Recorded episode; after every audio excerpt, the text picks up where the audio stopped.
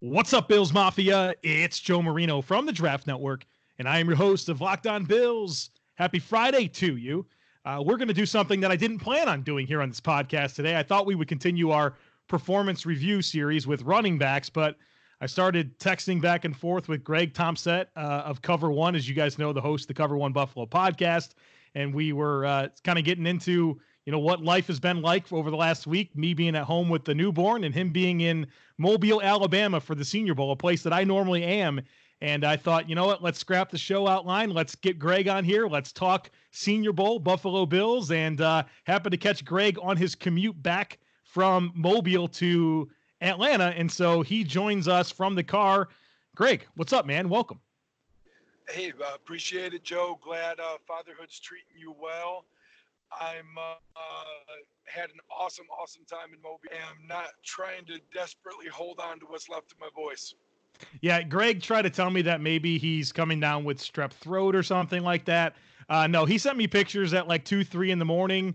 Uh, I, you, you're you're not. I'm I'm not convinced you're you're uh, having some some strep throat. I think you've uh, maybe had had a, had a couple of adult beverages and some some good dude time that is throwing uh, the voice off today. So uh, hopefully you can power through and keep the voice going here, man. And um, let's let's start with Brandon Beane. Um, I know that he had a, a, press conference there, spoke I think between 15 and tw- 15 and 20 minutes with uh, media on media on hand, and you had a chance to be part of that. And um, it's kind of that first opportunity after the end of year pressers where Brandon Beane and uh, looks back at the year, but now he's in, offseason mode and really kind of being a little bit more candid about some things that could happen in the offseason. And Greg, tell me what's the number one takeaway that you had that can give us some clues as to what we can expect from Beane and, and the front office here in the coming months? Uh, it's really hard sometimes because we always want to read into everything they say. We want to parse every single word but I'd be lying if I didn't think there were some takeaways in a couple of comments about obviously being asked about receivers, being asked about pass rushers, and I thought he made some comments about the value of re-signing his pass rushers or defensive linemen, and a couple comments on also gauging the market for some of the bigger double digit APY guys out there in the market versus his own.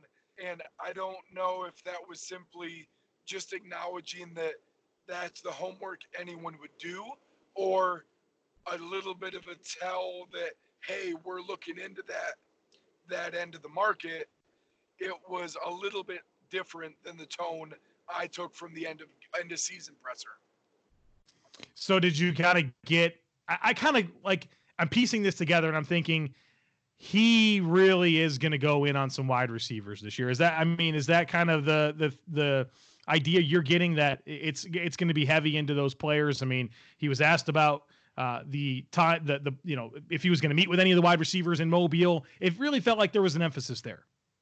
Oh yeah, and, and I mean that makes total sense because the wide receivers were by far the class of the week, and, and we'll get into that a little bit more as we go here. Uh, but that's with good reason that they were able to, you know, focus on that area, and it it only makes sense. It, it's going to be an area that I now am firmly in the camp of hoping we spend more than one draft pick on this rookie class because of just how much talent is out there. What did you take away? I got a chance to watch the um, the press conference uh, while I was eating lunch on Thursday, to be honest with you. And I, I was really interested in how he was talking about um, the the roster construction as it relates to that it's a more mature roster and that you know it doesn't really seem like nine draft picks are going to make the team and how Beane was kind of honest about you know you don't you hate to pick a guy in the sixth round that you really just don't think is going to be more than a, a potential practice squad guy are you thinking that Beane's going to do a, a, lot of moving in this draft based on that the comments he had in this press conference? Whether that is moving up for players, which we've seen him do a ton in two drafts in Buffalo, or maybe mortgaging some of those draft picks into future years when the roster may be a little bit more um, available, if you will, to to you know uh, harbor so many young players. Yeah, I mean he certainly touched on both. So I think that it's impossible to ignore his history. Every single draft, he's found a mechanism to move up for the guy they're targeting. So, you know, whether they go wide receiver early and then a pass rusher starts to fall, or the opposite and they go pass rusher early and a wide receiver starts to fall, or whatever other position may happen. Um, I could absolutely see them moving up in either the second or the third or both and utilizing those, those extra fifth and sixth round picks as ammo to do that. Um, but he definitely hinted at potentially moving some of them now for future assets because they're aware they don't have nine roster spots to invite rookies to make this team, and he's not going to be wasteful. And what's so interesting about that, Greg, and I'm sure you and I will probably talk about this again at some point, probably during training camp preseason, is Brandon Beane was able to get draft capital by by trading players late in in preseason that he was going to cut. Remember we the, the Wyatt Teller trade and the Russell Bodine trade.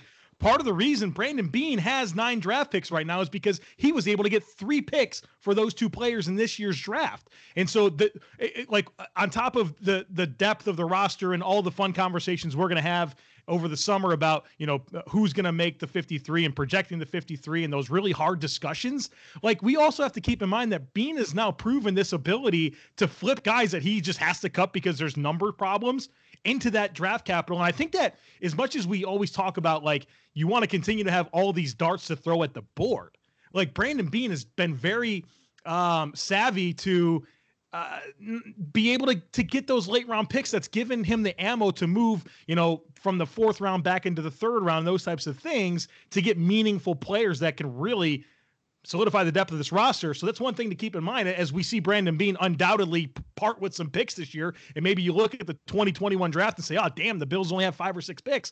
Remember what he was able to do this year to flip players he was going to cut for draft picks. I, I, feel like I didn't even ask you a question there, but I, I, that kind of came to me, kind of kind of came to me as I was I was thinking about that, and, and I think we, we could see that again this this summer. Yeah, absolutely, and it, it's already very real in we have extra picks for Marshall Newhouse and for yeah. Zay Jones and other pieces. So whether those turn into the ammo, you know, we only used a fifth rounder to move up for Cody Ford. Um, so some of them don't have to be premium picks to let you move around a little bit. But also when those late round picks could be Siran Neal or Jaquan Johnson or Darryl Johnson, I'm okay with him taking some of those swings too.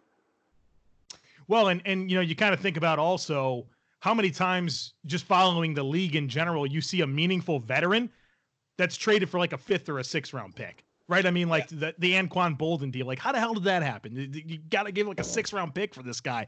And I, I think that the Bills could be in position to do those types of deals uh, maybe in the future. So just the flexibility that Brandon Beane continues to create, whether that's responsible management of the cap or uh, hitting on draft picks, obviously, but also giving himself the opportunity to move up in the draft without being concerned with future years because he's been so creative in getting capital. And um, yeah, man, it feels good to have a good GM for the first time in forever, huh? It's a great, great reassuring feeling.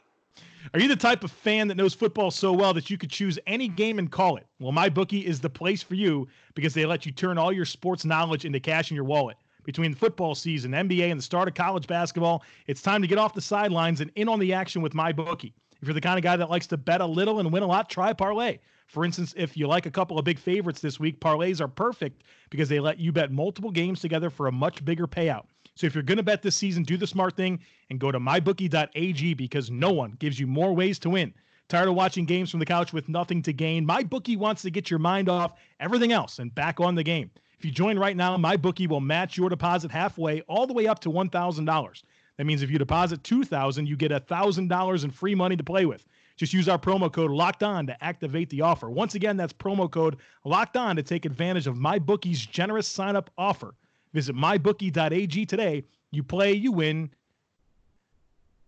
you get. All right, Greg, let's get into some of these players that you watched uh, live on the field in Alabama. I want to get into wide receivers, man. I, I talked a lot about them uh, on the Friday show leading into Senior Bowl week. Now you've had a chance to evaluate the practices. We know that it's a point of emphasis for the Bills. I'm going to start off with a very specific question. You probably watched, I don't know, 10, 12 receivers this week. Who's the guy? Who's the one guy that you're saying right now? I hope the Bills find a way to get that dude who was in in Mobile this week. So it's funny you say that because I've struggled with who is the number one guy and who impressed me the most based on where my expectation was coming in. So I, I think I've blended them a little bit in my mind. And although some of the guys here, like a Michael Pittman Jr. and Brandon Aiyuk, who unfortunately wasn't able to participate, are probably a touch higher still. The guy that I walked away with the biggest positive impression was Florida's Van Jefferson. And I just, I was not prepared to say that coming in here, but every single time he was out there, he was impressing. His nuanced route running was so on point the entire time and just always with good footwork and just turning these guys around and catching the ball every single time it was there. Another guy who was right in that same realm of making a huge impression relative to what I expected was Denzel Mims of Baylor. So those were the two that really shot up in, on my radar the most and at least gave me more homework to come back and do more more film study on because I wasn't as prepared as I thought I would be to uh, to really be impressed by them. Uh, yeah, Van Jefferson, a, a player that I was uh, thinking would do well. Man, he's the son of uh, NFL wide receiver coach Shawn Jefferson, and that shows up in his game. You see such a polished oh, football oh, yeah. player, and um, a guy that might, you know, he was kind of buried on the depth chart at Ole Miss with all those great receivers they had. And you know, Florida, I think, from a quarterback perspective, between Felipe Franks and Kyle Trask, you know, not necessarily the best cast of characters. A guy that I think might be a better pro than college player. I, I spent a lot of time uh, on the Friday show um, before Senior Bowl week talking about being big as a wide receiver isn't good enough. There's a lot more that goes into that. And in Mobile, there was a lot of big wide receivers. Was there any of these big receivers that you watched that you said, you know what? Yeah, the only good thing about them is that they're big. They can't get off the line. They don't run good routes. They don't catch the football well. They're not as physical as they should be for their size. Who's the guy that you're like, man, the only thing good about you is your size, and I worry about the application of that on the field? So it, it pains me a little bit because I really was a huge fan of Chase Claypool from Notre Dame. And I'll say there was there was a lot of inconsistency. He flashed really well a couple times, but a lot of double catching, a lot of bobbled balls, a lot losing his feet and slipping a lot, and just someone that I was really excited about and you know maybe wasn't quite was what I was expecting. And honestly, most of the big guys really played well. I, I was impressed by Collin Johnson. I was impressed by um, Antonio Gandy Golden from Liberty. Was a guy I had very little uh, frame of reference with, and he flashed really, really well. Um, tons of awesome body control in what he was able to do. So um, even Jauan Jennings out of Tennessee, I thought looked good. That the receivers were really the stars of the show in my mind. And I know it's set up for that mm-hmm. with the one on one drills and the space they have. Um, but it, it definitely was an impressive depth of talent.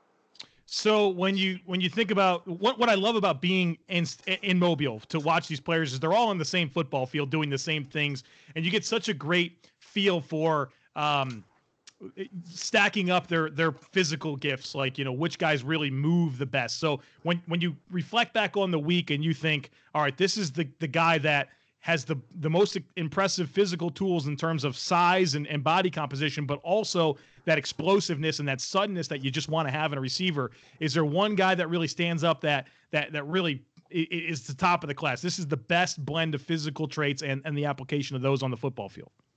So I'm going to give two honorable mentions first because they don't have the physical frame, but both James Proche from SMU and KJ Hill from Ohio State, man, did their footwork stand out. How quick they got in and out of their cuts, KJ Hill is going to play in the NFL for 10 years. I don't know if he's going to be a star anywhere, but he is going to get open in the NFL for a long time. Um, I'm the blend of everything together. I think the biggest winner was probably Denzel Mims. And I've seen that from a couple other people as well. And I just, the combination, he just physically would control his body, get open, um, ward off the defender really well, keep body control. Every single time was a clean catch. Um, just coming down with it, you know, under control all the time. Just really, really impressed with him. That I think he's a little more physically gifted than Jefferson, um, but right on par with just the nuance and ability. And I know it's so hard watching those Baylor games where you don't know how much is, you know, reality and how much yeah. is just the circus of wide open uh, routes. He's a guy that I think is going to translate. Uh, you haven't mentioned Michael Pittman Jr.'s name, the guy out of USC. I know everyone was really excited about his game against Utah, where he just dominated the game. Um, what's what's going on with him, man? I, he, whenever people send me screenshots of their their mock draft simulations from the DraftNetwork.com, they're always tossing Michael Pittman in there in the third or fourth round. How'd he do? Uh, he did well. He did well. Came off really well in the interviews definitely seems like a process guy. Talked about his love of special teams and blocking four punts early in his career. Um, and then unfortunately had a little bit of strain in his foot. So okay. I got to see him day one. Uh, look good, was consistently right in there, um, under control, doing a good job. Maybe not quite as quick or sudden as a couple of the other guys, but a good blend of size with still some athleticism. Then the second day, I focused a lot on the trenches, uh, D line versus O line, and went back to receivers today. And he was a bystander today. So I didn't get to see him again on day three, uh, but definitely right up there for me. I think I had him maybe third or fourth behind Jefferson and Mims, uh, right there with Gandy Golden for the guys who impressed me the most. You mentioned uh, the trenches, and I want to shift gears there. But before we do, anything else you want to clean up here with wide receivers that we didn't get to in anything I've asked you?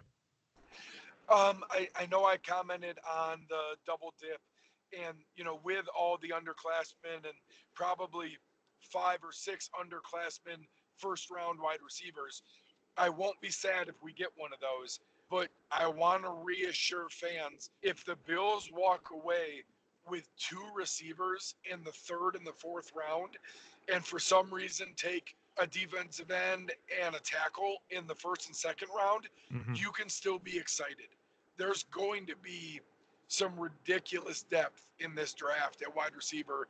And if we end up taking a guy in the second round, in the fifth round, I'm not so sure that the fifth rounder won't end up being the better guy.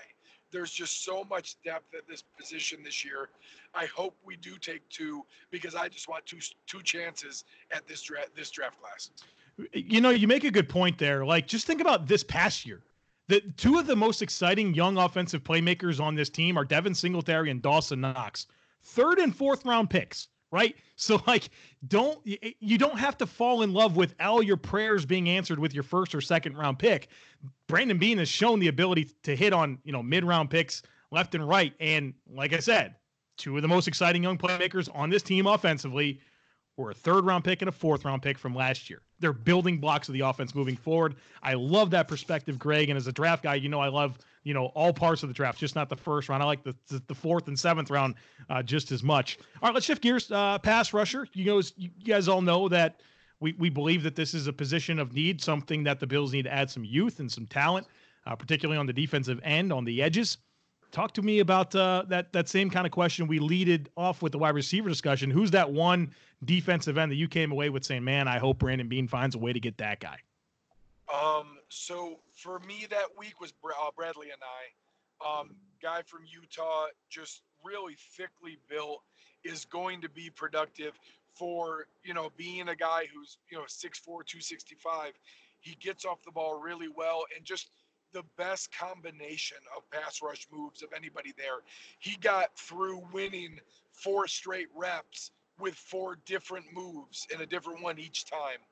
And it was just, he was a constant problem for every offensive lineman they had there. So he was my easy winner on the defensive line. I had a couple other guys that I also like. Darrell Taylor looked good from Tennessee. Um, a guy that I had no reference for going in, Jason Strowbridge from mm-hmm. North Carolina, is a first off the bus guy. Like he looks every bit of the role and backed it up pretty well. He, they played him a lot at three tech, which was interesting. He he looks like a defensive end, um, but was a guy that flashed a lot, and I thought was was interesting. A guy that I don't know if he's a great fit for Buffalo because he's really small, but Josh Uche out of uh, Michigan also looked really good and is very explosive off the line. So I thought that there was some really good uh, positive uh, transition there. Both Florida guys, jo- uh, John Greenard and Zuniga, both looked really good and were able to show maybe a little more stout anchor than what they showed at Florida. And there was especially a couple of those from Zuniga where he was able to really hold his base and, and keep his position uh, and not just frantically try to fight around the edge. How about the Syracuse kid, Alton Robinson? Um, really interesting story on how he got to Syracuse, and I know there's probably a lot of listeners to this podcast that are interested in him after you know his production, particularly in 2018. Uh, how do you look? I know that I, I kind of have my concerns about him, but uh, he has some flashy moments. Yeah, yeah. I wish I had better news for the local fans that were excited. Um, he, he was he was disappointing you could tell that he was trying to get by on athleticism and now going up against an all-star group of offensive linemen who could all really move and bend. It just wasn't working. And it, he wasn't terrible. He wasn't getting washed out by everybody and just blown up but he wasn't disrupting anything. So he won a couple of reps and looked okay but was pretty far down the list um, how about Kenny Willekes, the Michigan State defensive end? Everybody knows that I love Chase Winovich last year, and there's people that kind of draw some parallels between Winovich and Willekes. And I'm not one of those guys, but uh, I would feel like maybe the Senior Bowl would be a good opportunity for him to showcase that hustle. You feeling like, based on what you saw this week, that this is a guy that's a mid-round pick or a day two pick that can fill a role as a meaningful rotational end? Um, you could see the energy, you could see the the constant motor. Um, he would keep moving, really, really involved. He has trouble with guys with length, and you know, with the offensive tackles here, you know, you were talking about multiple six seven, one six nine guy, and when they got their arms out, he had trouble getting around. So he was he was probably a little better than Robinson, but he was nowhere close to the maturity and the moves that we saw from Anae um, or anything like Strowbridge with the explosion that they had, Darrell Taylor as well. Um, so he wasn't bad, but he was further down that list, maybe fourth. Okay. Um, you said you mentioned some offensive line as well. So if you wanted to kind of give us some names, maybe that popped for you that you think have a chance to maybe be the Bills' starting left guard in time, or a guy that can provide depth at tackle, anything from the offensive line that you want to get out here. Yeah. Um, so obviously, anybody who watched the national championship game, you realize that both Clemson and LSU have some good offensive lines, uh, and I, I, saw all of that. So I thought that um, all of the linemen that were there from the big schools showed out pretty darn well.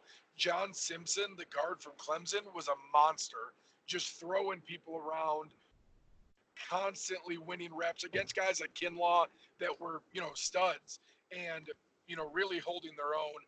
I thought that Keith Ismael, the center from San Diego State, showed really well. Um, he's not the biggest guy, but he plays really nasty. And then both LSU guys were excellent. Um, I like Damian Miller a lot, or Damien Lewis a lot. And then Cushenberry also did a great job. Damien Lewis won three straight reps against uh, Kinlaw, who was destroying everyone, and really impressed with how well he could anchor against super powerful guys. So just three interior guys that are probably early day three guys, you know, probably not premium picks, but guys that I'd be really happy if they brought in to pair with the age and contract status of guys like Spencer Long and Jon Feliciano that I could see carving out a starting role in year two or year three. At the tackle group, the one that was the most interesting for me was Ben Bartch from D3 St. John's. Um, he had no trouble with the transition and talent pool and just played with a really nasty streak. And you could tell was trying to prove himself on every rep. Um, but I thought he showed out really well. He's a really big, powerful guy. So having somebody that that big, I thought really came out. Um, you know, and can sometimes get show you know some of the warts when you're used to playing at a D3 level. And he came out and I thought showed every bit of the size that he had, 6'6", 310, and was holding his own against the best defensive ends. Um, all right, so I think we talked about a lot of players here. Greg, I want to close things out here by just asking you about your experience in Mobile, man. It's it's probably my favorite week of the year getting down there, and I hate. I mean, I don't hate, brother. Are you kidding me? That was the last thing I. it was the last thing on my mind. Let me just tell you, with my uh, my baby girl uh, being being born and being home this week. But uh, of course, I, I do wish I was there and uh, could have could have shared the experience with you this year. Uh, what was kind of some of the highlights of just being there? And, and it's such a unique week with the entire NFL world there. Uh, get us some of those highlights of your experience. Yeah, I mean it's it's football nerd Christmas. Mm-hmm. It's just unbelievable that I literally sat there and watched day one next to Drew Rosenhaus. Then I spent most of my time today, you know, you have Dave Gettleman on one side of me. I talked to the Bills' new D line coach, Eric Washington, uh, talked about the kickers with Heath Farwell, had a nice conversation with Leslie Frazier. Frank Reich's walking past me, McDermott's going the other way, talking to all the guys they go back and forth with on Twitter, on you know draft Twitter's world, and now you get to meet them all in person and interact and have a good time. You know, trade stories, talk about who flashed for who, and it's just such a fun time to be able to just dive into football and enjoy every minute of it. Um, you definitely came up uh, one night at Veets, so we did send you a couple pictures to see uh, how, how, you were holding up, and you were sorely missed. Uh, but I get why it was such a good time, and you know, obviously nothing compares to welcoming your baby girl into the world. Uh, but in years to come, I look forward to enjoying it alongside you. Yeah, uh, and I just happened to be awake at two thirty in the morning there, Greg, when you start sending me pictures of uh of a, of a place that I like to frequent when I'm down there, Mobile. Well, I'm glad we got to do the joint practices this year together, man, and spend some time together and watch football and um, you know do that. But uh, certainly looking forward to next year getting out there and getting your butt back down there and and, uh, and enjoying this experience together because it's fun because like you know we, we have that Bill's eye towards things. You know, I I obviously I have a big responsibility with the entire draft and being in tune with all of the teams.